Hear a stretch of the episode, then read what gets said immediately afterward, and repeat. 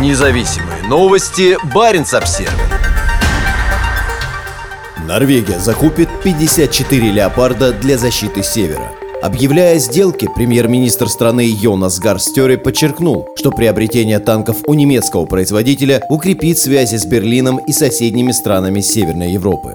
Норвегия приняла решение о закупке новых танков после долгих раздумий. 54 «Леопарда-2», первые из которых начнут поступать в 2026 году, должны будут повысить обороноспособность страны. Сделка с производителем Краус Маффей Вегман включает возможное приобретение еще 18 «Леопардов», заявил в пятницу на пресс-конференции премьер-министр Норвегии Йонас Гарстера. На Европу опустился новый железный занавес, жесткая граница, сказал Стере, подчеркнув важность укрепления отношений с Германией и соседними скандинавскими странами. Сегодня утром я разговаривал с федеральным канцлером Шольцем, и он подчеркнул, что новая сделка еще больше свяжет наши две страны, сказал Стере.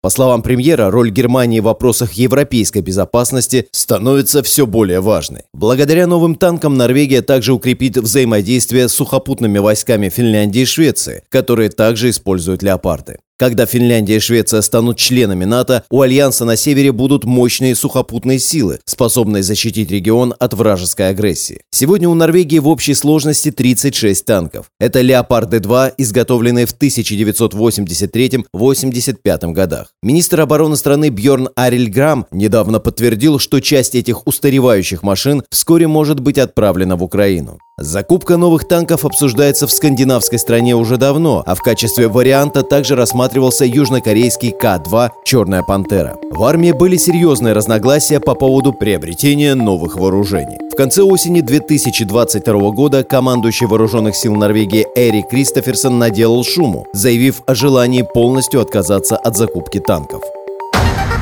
Независимые новости. Барин обсервис